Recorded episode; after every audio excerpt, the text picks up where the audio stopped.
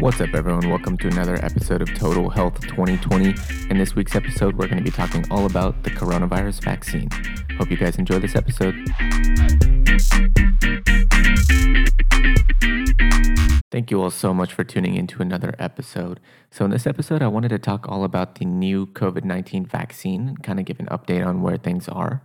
There's three main vaccines that I'll be talking about today the Pfizer slash BioNTech vaccine, the Moderna vaccine, and the AstraZeneca slash Oxford vaccine. There are some other vaccines in development, like the Novavax, the Johnson & Johnson, and other ones. Um, and even other countries are actually creating their own vaccine, like Russia is creating the Sputnik 5, China has its own vaccines in development as well. But in the US, the main vaccines that we're looking at are the Pfizer, Moderna, and the AstraZeneca. And these three vaccines are really, really important. And the US has actually purchased enough vaccines to cover 139% of the population. And it's split between different vaccines. But for these three vaccines in particular, we have on reserve 100 million doses of the Pfizer vaccine, 100 million doses of the Moderna vaccine, and 200 million doses of the AstraZeneca vaccine.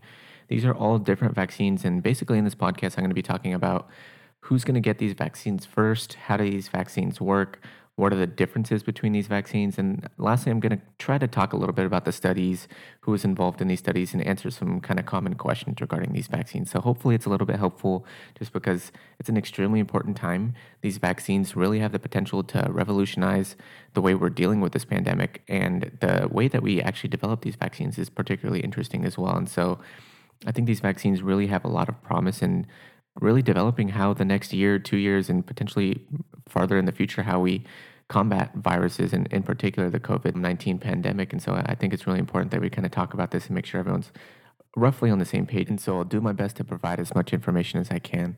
So, first, I'm going to talk about who's going to get these vaccines first. And so lately, we've been hearing a lot about these vaccines in the media and the news and things like that. And one of the most important things that we think about is how exactly are these limited first few doses going to be kind of rolled out. And so there's different phases that the US government plans on rolling these vaccines out essentially in. And basically, the first phase and the first group that'll most likely get the vaccine are going to be the individuals that were in the placebo group in the vaccine trials. And I think that's fair, that's just, um, just because they were, they basically potentially put themselves in harm's way and uh, were involved in research that's really going to be benefiting all of us. And so it makes a lot of sense that the people who thought they were going to get the vaccine potentially exposed themselves to dangerous conditions and really partook in this study that's going to be affecting all of us that they really get the vaccine first. And i think that's important.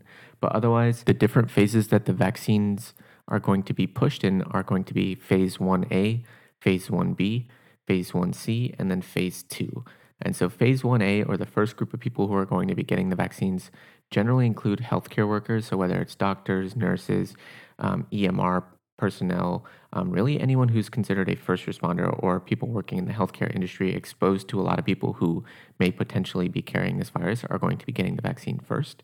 And in addition, in the phase 1A group, there are residents of long term facilities, and that includes older people who are in nursing homes and things of that sort. And so 21 million doses are expected to go to healthcare workers, and then 3 million doses are expected to go to residents of long term facilities. And so after these doses get out to this phase 1A group, the phase 1B group will be getting their vaccines. And this group includes other essential workers. So, whether it be including people in education, like teachers, professors, um, people in police work, or um, correction officers, people in food agriculture, firefighters. There's, it's a really broad group of workers, but essentially, most of the people who are still working during the time of lockdown and things of that sort, whose jobs are extremely important, they get classified as an essential worker. And so, that's going to be the phase 1B um, people who are getting the vaccine essentially. And then phase 1C, the people getting them right after, are going to be adults with high risk conditions, um, whether that be heart disease, diabetes, cancers, and then also um, adults that are aged 65 and above. And so this is going to be the next group of people, and this group of people essentially would need the vaccine to protect them from the worst outcomes that are associated with some of these higher risk conditions and just elderly age in general. And then lastly, the phase two group is everyone else. And so after phase 1A, 1B, 1C are done, everyone else will be eligible essentially to get the vaccine. And hopefully, this will be happening very quickly because we need this vaccine to get out as quickly as possible. And I think vaccinating some of these uh, essential workers, healthcare workers, people at high risk of severe illness is extremely important. And as soon as we get that done um, and we're able to get it to everyone else, we can start eliciting some of those benefits of herd immunity and things like that. And so now what I really want to talk about is how do these vaccines work? And so all these three vaccines that I'm going to be talking about are different in many aspects. And so I'll start with the Moderna and the Pfizer vaccine. So, both of these are mRNA vaccines. And what this really means is typically the vaccines of the past were vaccines that generally depended upon DNA as the gene holding mechanism for which we were trying to induce immunity. But in this case, we're using mRNA. And this is really the first time in history that we've tried to make an mRNA vaccine. And both of the two forefront vaccines that are currently trying to be spread across the US are mRNA vaccines, Moderna and Pfizer. And so, how this really works is we're trying to introduce mRNA, which holds the genetic information that encodes for the spike protein on the SARS CoV 2 virus. And we're suspending that in proprietary lipid technology. So, essentially, it's a bilipid membrane that is proprietary to each company. So Moderna and Pfizer both have their own specific lipid membrane technology. And this is kind of emulsifying and holding the mRNA and using it as a transport molecule as well as an adjuvant to introduce into the body so that host ribonucleases and other molecules essentially aren't able to really attack and destroy this before it's ingested into a host cell. And these genes rather than like DNA being transported into the nucleus of cells and used throughout the rest of the host cell's machinery, it's actually just going to be containing the genes, which will be translated in the cytoplasm of the cell instead of the nucleus, and using the host ribosomes to produce proteins. And these specific proteins are going to be the SARS CoV 2 spike protein. And this protein is extremely important not only for virus binding, but additionally immune system recognition. So on the spike protein, there's receptor binding domains and other areas that the cells of our body will be able to recognize. And essentially, this will allow us to induce an immune response against this spike protein.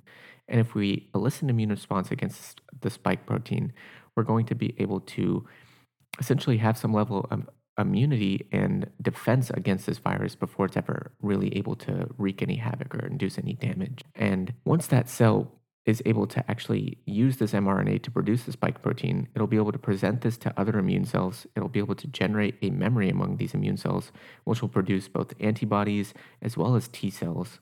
So, both humoral and components of cell mediated adaptive immunity, so that the next time that you're potentially infected with this virus, we're able to see the spike protein and activate very quickly and attack the SARS CoV 2 virus, thus preventing any COVID 19 symptoms or COVID 19 disease.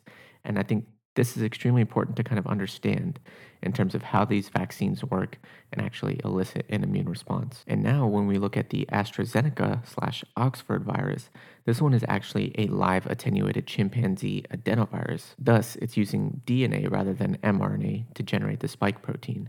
And the reason it's actually important that we're using a live attenuated chimpanzee adenovirus as the kind of uh, reservoir or transport mechanism to in, introduce this DNA for the spike protein is because we really want to be able to generate a novel immune response or a new immune response. And thus, if we're using a virus that we likely would have already encountered in our day to day lives, we'll already have an immune response against it. We'll already have pre generated antibodies or memory cells.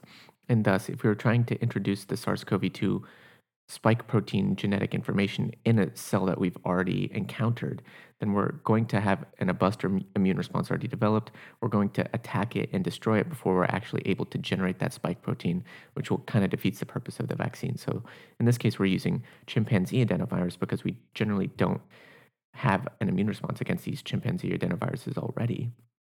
And because we don't have these responses already, it's going to work very similarly to the mRNA vaccine in that this live attenuated vaccine or adenovirus is going to be entering our body.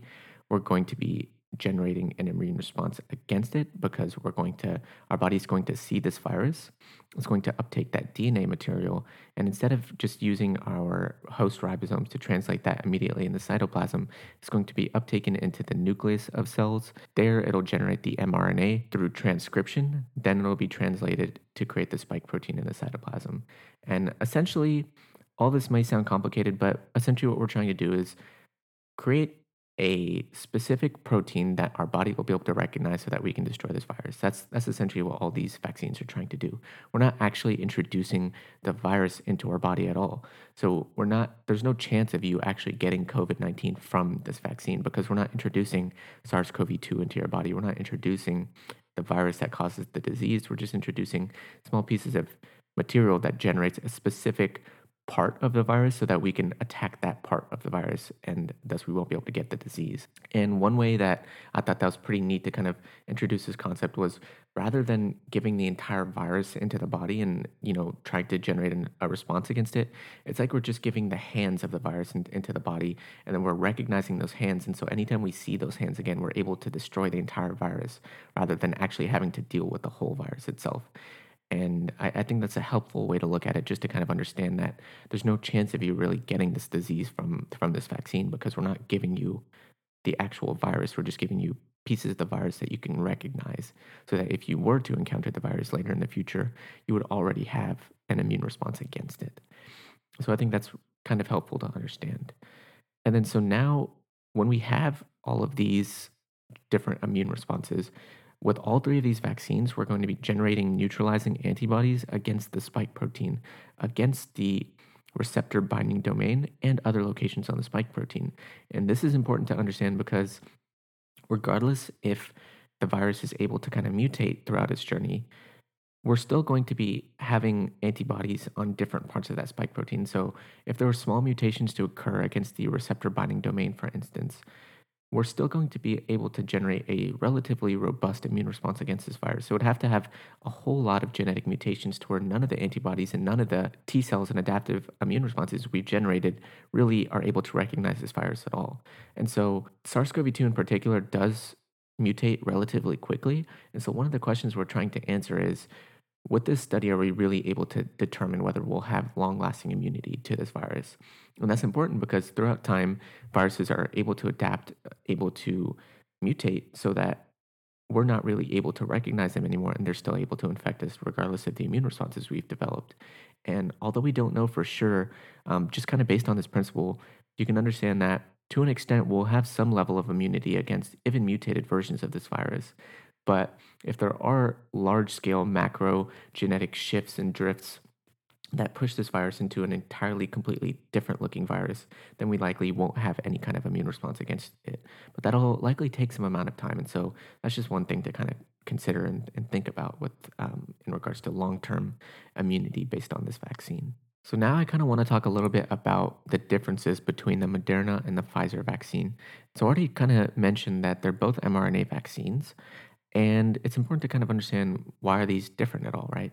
And so while we don't know all the necessary uh, particular details between these different viruses which make them different, we do know that they have different nucleoside analogs, they have different lipid emulsion technologies, and there's different in the studies that they actually tested these vaccines on, there's there were different groups that were tested. There were different amounts of the dose that were given. And so these vaccines are fairly different, although they do produce fairly similar similar results as well.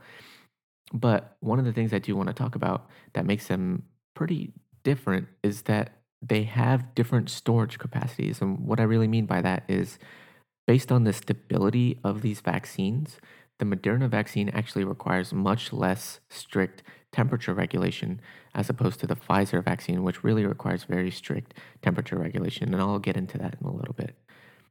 But so, with these vaccines in general, when you get the dose of the vaccine, you actually need two doses. And so you're going to get one dose, and roughly 28 days or about a month later, you're going to need that second dose. And it takes about 5 to 15 days for antibodies and your adaptive immune system to really generate some kind of response. And so, even if you were to get the vaccine today, you can still be infected shortly after receiving the vaccine. And so that's something that's important to understand for people who get the vaccine and suddenly think they're immune or invincible. You really still have to be careful for quite a while. And even after 14 days, that doesn't necessarily mean you're not, there's no chance of you getting the, the virus. And so just shortly after getting the vaccine, it's going to take a while for you to actually be able to generate an immune response. And it works like that for any vaccine, even with the flu vaccine. Just because you got it today doesn't mean you're not going to get the flu tomorrow. You still have to take a while to generate that immune response and be able to have some level of defense against the virus. It doesn't happen immediately. And so that's important to kind of consider. And another thing that's pretty interesting is in a lot of different vaccines, they generally include things known as adjuvants, which kind of just help present some of these materials to your body to help in the process of generating an immune response. But one of the unique things about the mRNA vaccine is that there's no adjuvants actually added to it because the proprietary lipid emulsification kind of technology, it itself it supposedly acts as an adjuvant.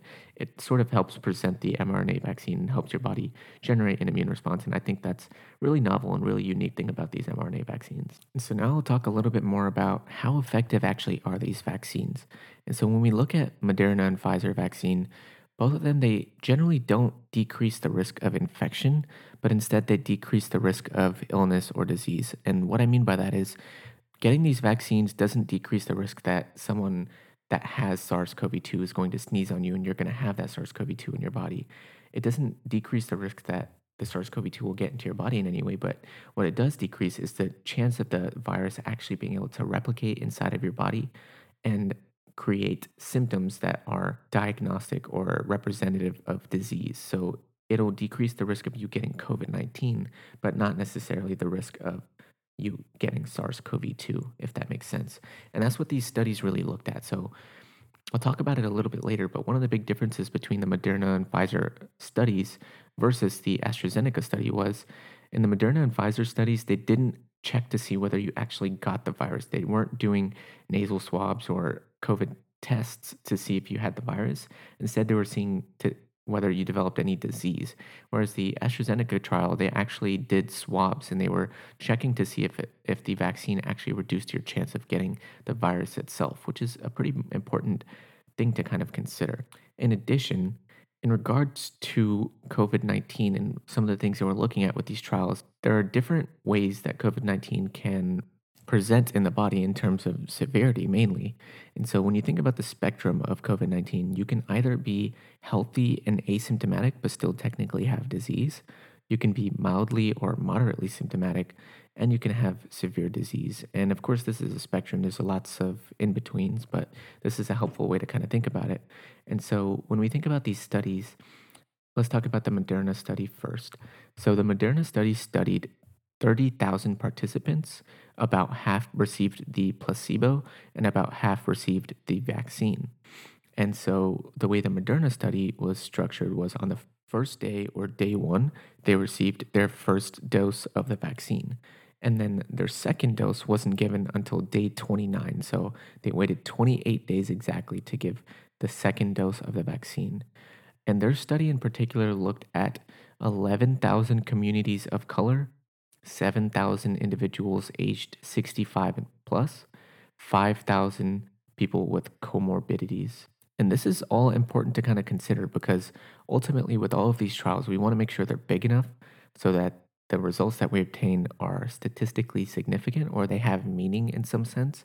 But additionally, we want to make sure that they're representative of the population and they're really representative of who's going to be taking it. Because if this was a study of 30,000 participants and it was very homogenous in distribution, or in other words, it was all white males, for instance, then if you're a female or, or if you're a person of color, you're not going to really know whether this vaccine was effective for you because it wasn't tested on someone that's similar to you and has similar other health factors that are more relatable to you. And so this study was pretty well heterogeneous in the sense that there's a lot of people with comorbidities, a lot of different people of communities of color, different age groups, and things of that sort. In terms of the vaccine itself, it was submitted for approval in terms of the study results on November 30th. And on December 17th, there's going to be a meeting for approval. And so this is a relatively shorter turnaround time compared to the Pfizer vaccine, which I'll talk about next. And so, roughly two weeks after they submitted their data to the FDA, we're going to have some kind of meeting to determine whether it'll be available for approval. And as soon as it is approved, we'll be able to kind of start rolling this out to people to actually get vaccinated. And in terms of the results of the study, there were only 11 cases of COVID positivity in the vaccinated group, which is a 94% efficacy rate compared to the placebo COVID positive cases, which were 185 cases, which means that in the people who got COVID positive disease, 94% of them were in the placebo group. And thus, the results of this study show that this vaccine is 94% effective in reducing the relative risk of getting COVID 19 given that you got the vaccine. So hopefully that makes sense. It doesn't necessarily mean that if you get the vaccine and we directly expose you to SARS CoV 2, there's a 94% chance you're not going to get it. That's not how this works because essentially what they did in the study were they gave two groups either a vaccine or a placebo and they just kind of let them go about their daily lives. They didn't directly expose them to the virus. And so, given that you just generally go about your daily life, you're 94% less likely to get the disease if you have the vaccine versus having the placebo. So that's kind of how it works. And then when we look at other really interesting parts about this, one of the things that really jumps out is that in the group that was vaccinated, there were absolutely zero cases of severe COVID disease. And so the people who did test COVID positive or did have COVID disease, none of them had severe disease. They only had mild to moderate symptoms which means that this vaccine was 100% effective in pre- preventing like hospitalizations, death, and really severe disease, which is extremely, extremely important because that's ultimately what we want. If you were to just get mild symptoms, you were to get fever, headache, and, and things like that, that's bearable. But what we're really trying to do is make sure no one's getting seriously ill, hospitalized, or dying. And this vaccine was 100% effective in this study in particular. And in the placebo group, there were actually 30 people who had severe disease. And so this is important to kind of consider. 16% of the placebo group had severe disease. Um, the rest just had mild to moderate symptoms, but no one in the vaccinated group had severe disease. And so this is important to consider in the Moderna vaccine group. And when we look at the Pfizer trial, that study had 43,000 participants.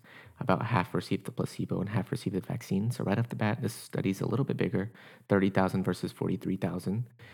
The way they received their doses were on day one, they received their first dose, and they on day 21, they received their second dose. So instead of waiting for four weeks, they waited for three weeks to get the second dose. And this group, this was also a relatively heterogeneous study sample. And so all 43,000 of the participants were 16 years or older. And so this specific study didn't include pregnant women or children under the age of 16, although this study will eventually re- release those results. But so this study in particular just had 43,000 participants 16 years or older.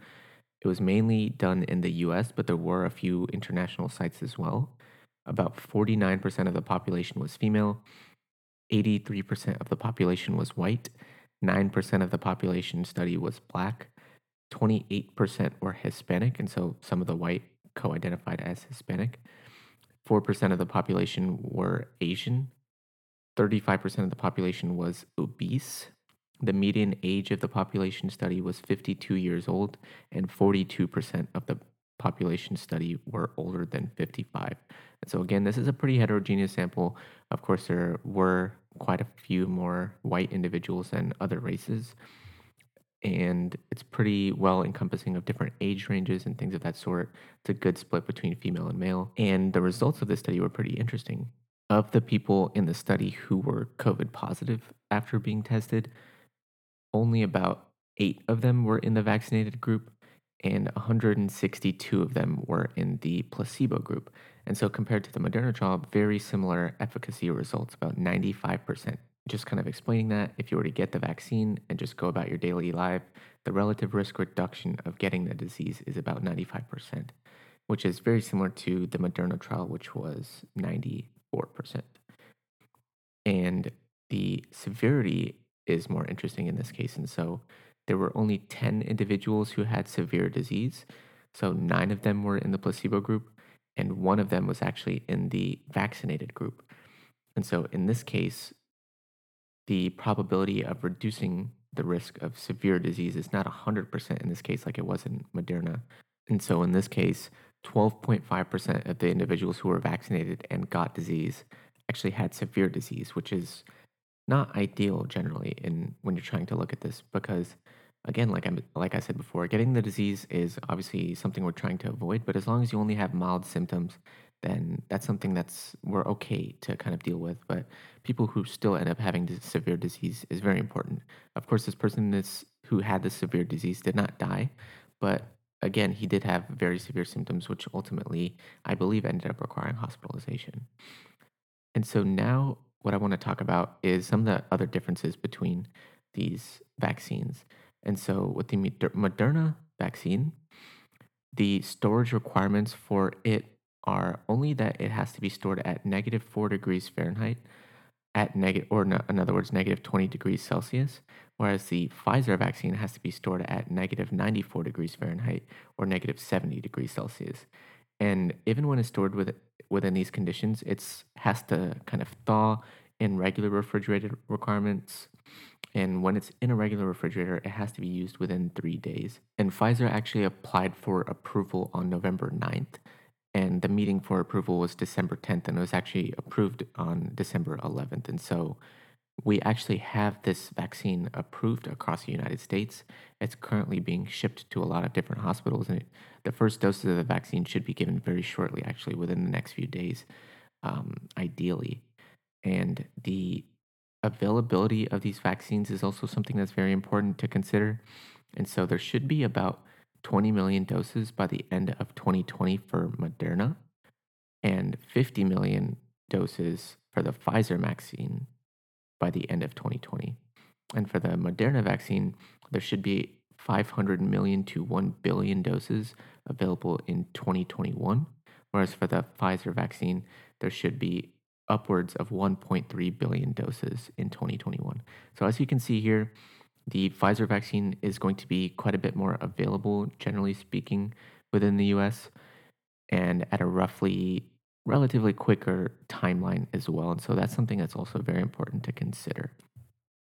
And the refrigeration requirements for these vaccines are it's important to talk about because it requires a lot of difficulties in logistics and really a lot of difficulties in terms of the way hospitals are actually gonna, going to be able to store and transport and use these vaccines because it's not like they can just get the vaccines, use them whenever they want. It's really, there has to be something known as the cold chain, which needs to be developed, which is essentially from the factory where these vaccines are being developed.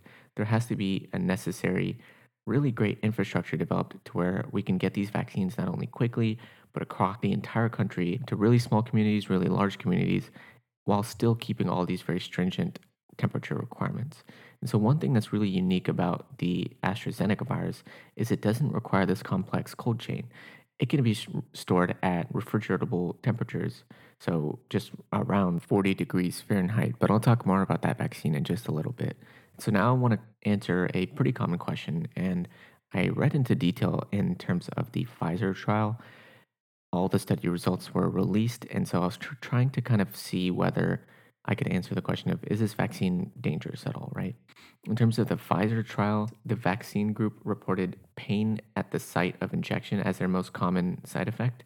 About 70 to 80% of people actually reported pain in that site versus just 10% of the placebo group. And so, one of the things that's important to kind of notice about this is although these people don't necessarily know that they're much more likely to receive pain in that arm unless they really have a medical background that could have influenced their actions and decisions a little bit if they did know that they had actually received the dose based on having the side effect of pain. But there is a pretty significant difference in terms of pain between the placebo and the vaccine group in the site of injection. Other side effects, especially systemic ones, were pretty common as well. So, about 50 to 60% of people who received the vaccination reported fatigue and headache, whereas only 20% of people did in the placebo group. And about 1% of these were actually very severe fatigue or headache, as opposed to the rest just being mild or moderate. About 15% of participants actually noticed a fever, and the adverse event rate in the vaccine group was 27% versus just 12% in the placebo group. And some other adverse events included about 0.3% of people in the vaccine group, or 64 people, developed lymphadenopathy compared to just six people in the placebo group. There were actually two deaths in the vaccine group compared to four deaths in the placebo group, but all of these were determined to be unrelated to the vaccine at all and just related to other common things that occur in the background in a normal population, like cardiac arrest and things of that sort. There were eight COVID cases at least seven days after the second dose in the vaccine group versus 162 in the placebo group, like I mentioned before, so 95% efficacy. And the reason I mentioned the at least seven days is again, this is another difference between the Moderna and the Pfizer trial. The Pfizer trial is only starting to pick up COVID cases seven days after the second dose, whereas the Moderna trial was picking them up 14 days after the second dose.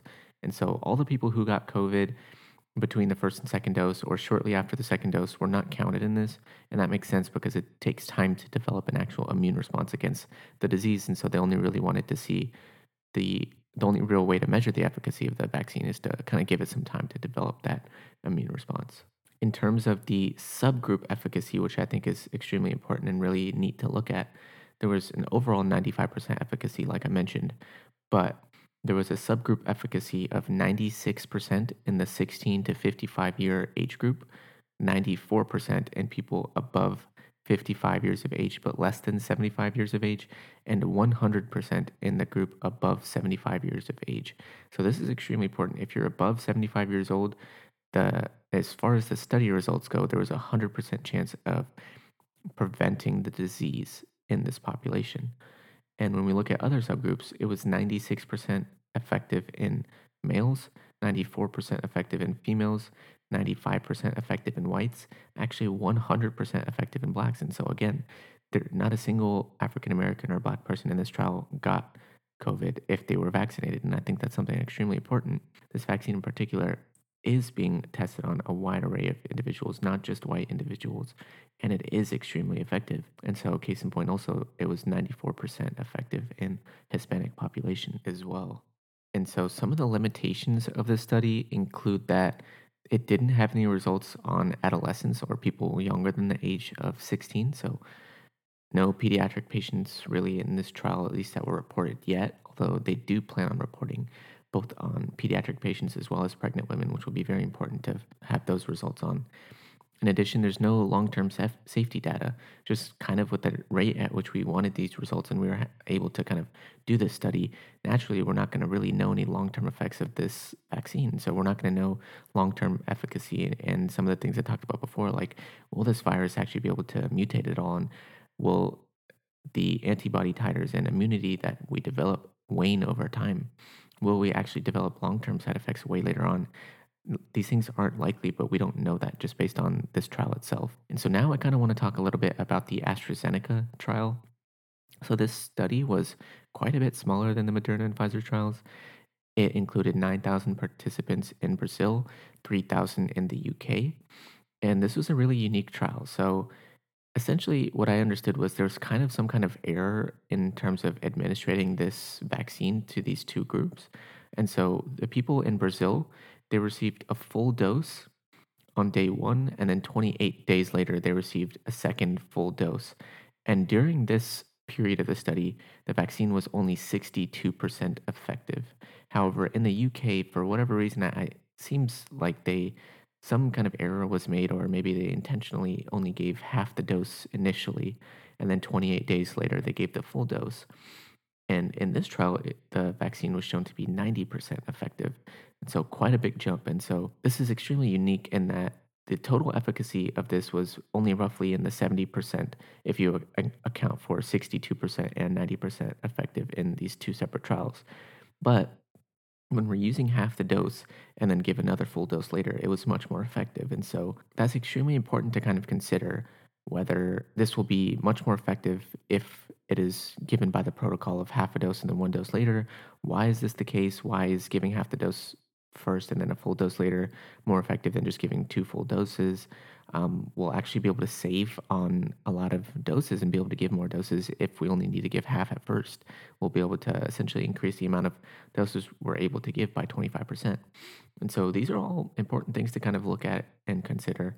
Um, and in addition, one other thing I want to mention is that instead of after 7 to 14 days checking to start seeing if they develop disease, they actually swabbed participants to check for infection rather than just the disease. There haven't been any results in the USA yet. Both of these were conducted in Brazil and the UK. But this is still an extremely important vaccine to consider. And one of the main reasons for that is one, the doses are much cheaper. So the doses of the AstraZeneca virus are projected to only cost about three to five dollars per dose, as opposed to more than twenty dollars per dose for both the Moderna and Pfizer vaccine. And that's because AstraZeneca is saying that they're not trying to or want to make any profit on this vaccine. Their goal is really to get it to as many people as possible for as low of a cost as possible. In addition, there's no strict storage requirements for this vaccine. It only needs to be stored between 36 to 46 degrees Fahrenheit or 2 to 8 degrees Celsius, which is basically just regular refrigeration temperatures. And at these temperatures, it's able to last for months. And so this is really important to consider as well. So we don't need to develop that robust cold chain. We don't need to thaw and use these extremely quickly once they're received at hospitals. Um, rather, they can be used like traditional vaccines for the most part.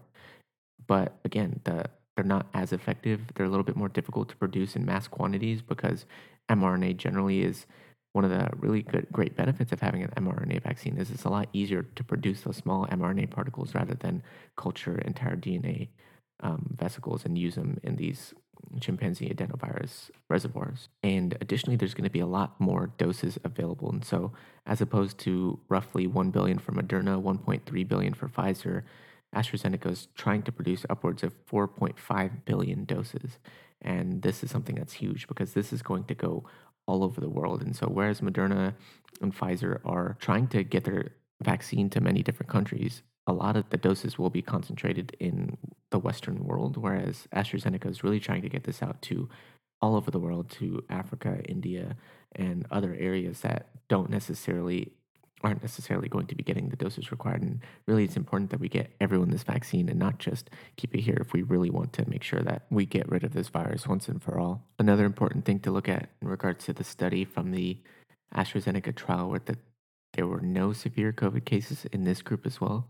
So, similar to the Moderna trial, no severe COVID cases. And I think that's very important.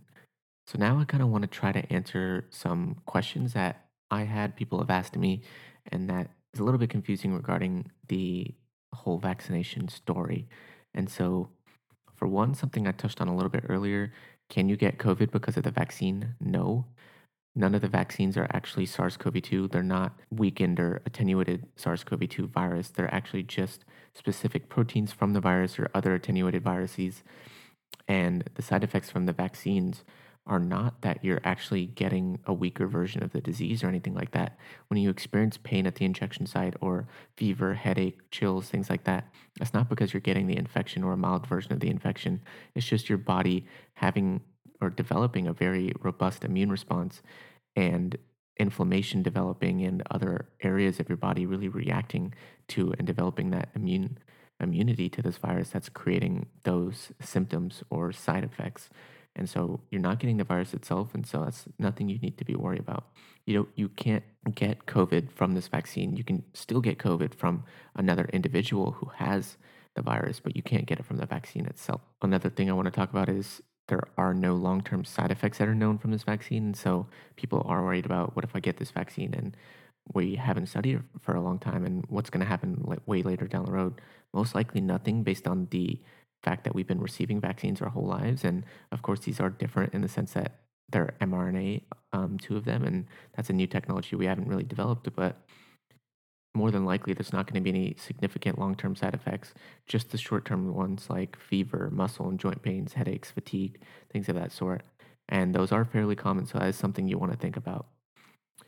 Will you actually need to be getting this vaccine every year? Uh, potentially. We don't know again. We don't know how long the immunity will last. We don't know how high of an antibody titer we're going to get from this vaccine. We don't know exactly if this virus were to actually mutate at all, whether we would still have some level of immunity against it. Most likely we would, but these are all, again, projections. We don't have scientific evidence to say for sure what will happen way later down the road. And so I think that's something that's also important to consider. Another question is why do we need two doses? And so, one high dose initially will have a lot more side effects. It'll have much more inflammation, a higher chance of serious allergic reactions, and etc. And so, these immune responses they take time, and thus splitting the dose into two smaller doses, it'll have less side effects, and you'll be able to generate a more robust immune response. And usually, we're going to wait at least 14, but usually at least uh, 28 days to kind of give the second dose, just to kind of ensure that you have an adequate time to build that adaptive immune response and trigger that memory so that the second dose can be given to further kind of train and hone that immune response. Additionally, can you take one vaccine from one company and another from another company? And so that is a good question. It's something, generally speaking, we probably shouldn't because we're not going to have study results claiming the efficacy for that. And so, even though the Moderna and Pfizer vaccines are both mRNA vaccines, they are different. And so, we don't know that if you take the Moderna first, for instance, and then 21 or 28 days later you take the Pfizer, whether that'll have the same efficacy, whether you'll have the same side effects, we don't know exactly. And so, while it will be difficult, oftentimes if you're traveling and certain parts of the country only give one vaccine, other parts only give the other, we don't necessarily know whether having one dose and then the uh, second dose will make much of a difference. And so it's better to just kind of get both doses from one company. If you get both doses from one company, you, you're not going to need vaccination from the other company. That most likely won't give you any better of a immune response. And so just just getting vaccinated once is going to be your best bet, especially if it's from the same company and you receive both doses of that vaccine. Also, if you've already recovered, will it be beneficial for you to get vaccinated? The answer is most likely yes, but you shouldn't really try to get vaccinated. And what I mean by that is in the beginning, there's going to be very limited doses of the vaccine. And if you've already recovered from the virus, you most likely have a very developed immune response already. And so while once we get the cost of the vaccine down and well distributed, there's no real harm to getting the vaccine. There's no real point to it either. And you're potentially going to be keeping other people from getting the vaccine who don't have an immunity already. And so, at least in the initial rollout, it's much more beneficial for someone who doesn't have any immunity or exposure to the virus to get the vaccine uh, rather than someone who's already recovered and trying to get the vaccine. And so, most likely, it's best if you don't get the vaccine if you've already had a known infection and known recovery, just because you'll already have some level of immunity. Although eventually later on, you can probably still get the vaccine. You're not going to have any particularly severe side effects, again, most likely. Is the vaccine safe? So, yes, in general, it is safe. It's not absolutely safe, but we're talking about relative safety. And that ultimately comes down to a risk benefit ratio. And so, yes, getting the vaccine, there may be adverse effects that we don't know. Because the study was only 30,000 people or 43,000 people, that's not a big enough sample size to really know the rate of having really severe but very, very uncommon adverse effects. And so, one example is in the flu vaccine, there's a one in one million chance that you can get Guillain Barre syndrome. There weren't 1 million people in this study, and so we don't know the chance that you can get something very rare like that with this COVID 19 vaccine, but it is very unlikely. And so, although it's not absolutely safe, the risk benefit ratio of getting this vaccine is very good because the benefit that you're going to get from this vaccine is much, much higher than the risk of getting very severe, very adverse effects. And so I think it is safe and it is important that you think about these things when you're trying to make the decision. Do we think that this vaccine will ever be mandated? Will it be optional? So there's mo- it's most likely not going to be a government mandate for you to get this vaccine. One because we don't have enough doses and we already have high enough demand for us to really satisfy that initial supply that we'll have. And so there likely won't be any benefit to kind of getting any kind of specific mandate. But in addition, there are potential side effects. And so it's hard to kind of mandate this vaccine, especially in populations that we don't have studies yet, like on pregnant women and children and things of that sort. And so there likely won't be any specific mandate that you have to get this vaccine, but it will be beneficial for most people. In addition, what's the rough timeline that this vaccine will be rolled out? And so I think phase one, which I talked about earlier, will most likely be done by spring to early summer. And so most of the essential healthcare workers and essential workers and people in retirement communities and things of that sort will most likely have their doses by by summertime. And I think after that, and even potentially before that, everyone else will really be able to start getting vaccinated. Hopefully, we'll be able to increase production at a speed that is really able to meet the demand of our country and worldwide. And hopefully, we can start really not having to worry about this disease potentially by early fall, late fall next year, and it'll be not too much of an issue by then. So, thank you all so much for listening. Hopefully, this provided some useful information, some value in some way. I know it's a pretty long podcast and I talked about a lot of different things, but my goal is really for people to kind of understand a little bit more about the vaccine. And if there's, if anyone has any questions, feel free to reach out to me, comment. Um, I'll be more than happy to try to do some research and figure this out. I'm no expert, but I've tried to at least learn a little bit more about the topic just so I can speak to you all about it. And Thank you so, so much for listening. Could have been doing anything in the world, and I really appreciate you spending some time listening to my podcast and listening to me. Hope you all have a great rest of your day. Thank you so, so much.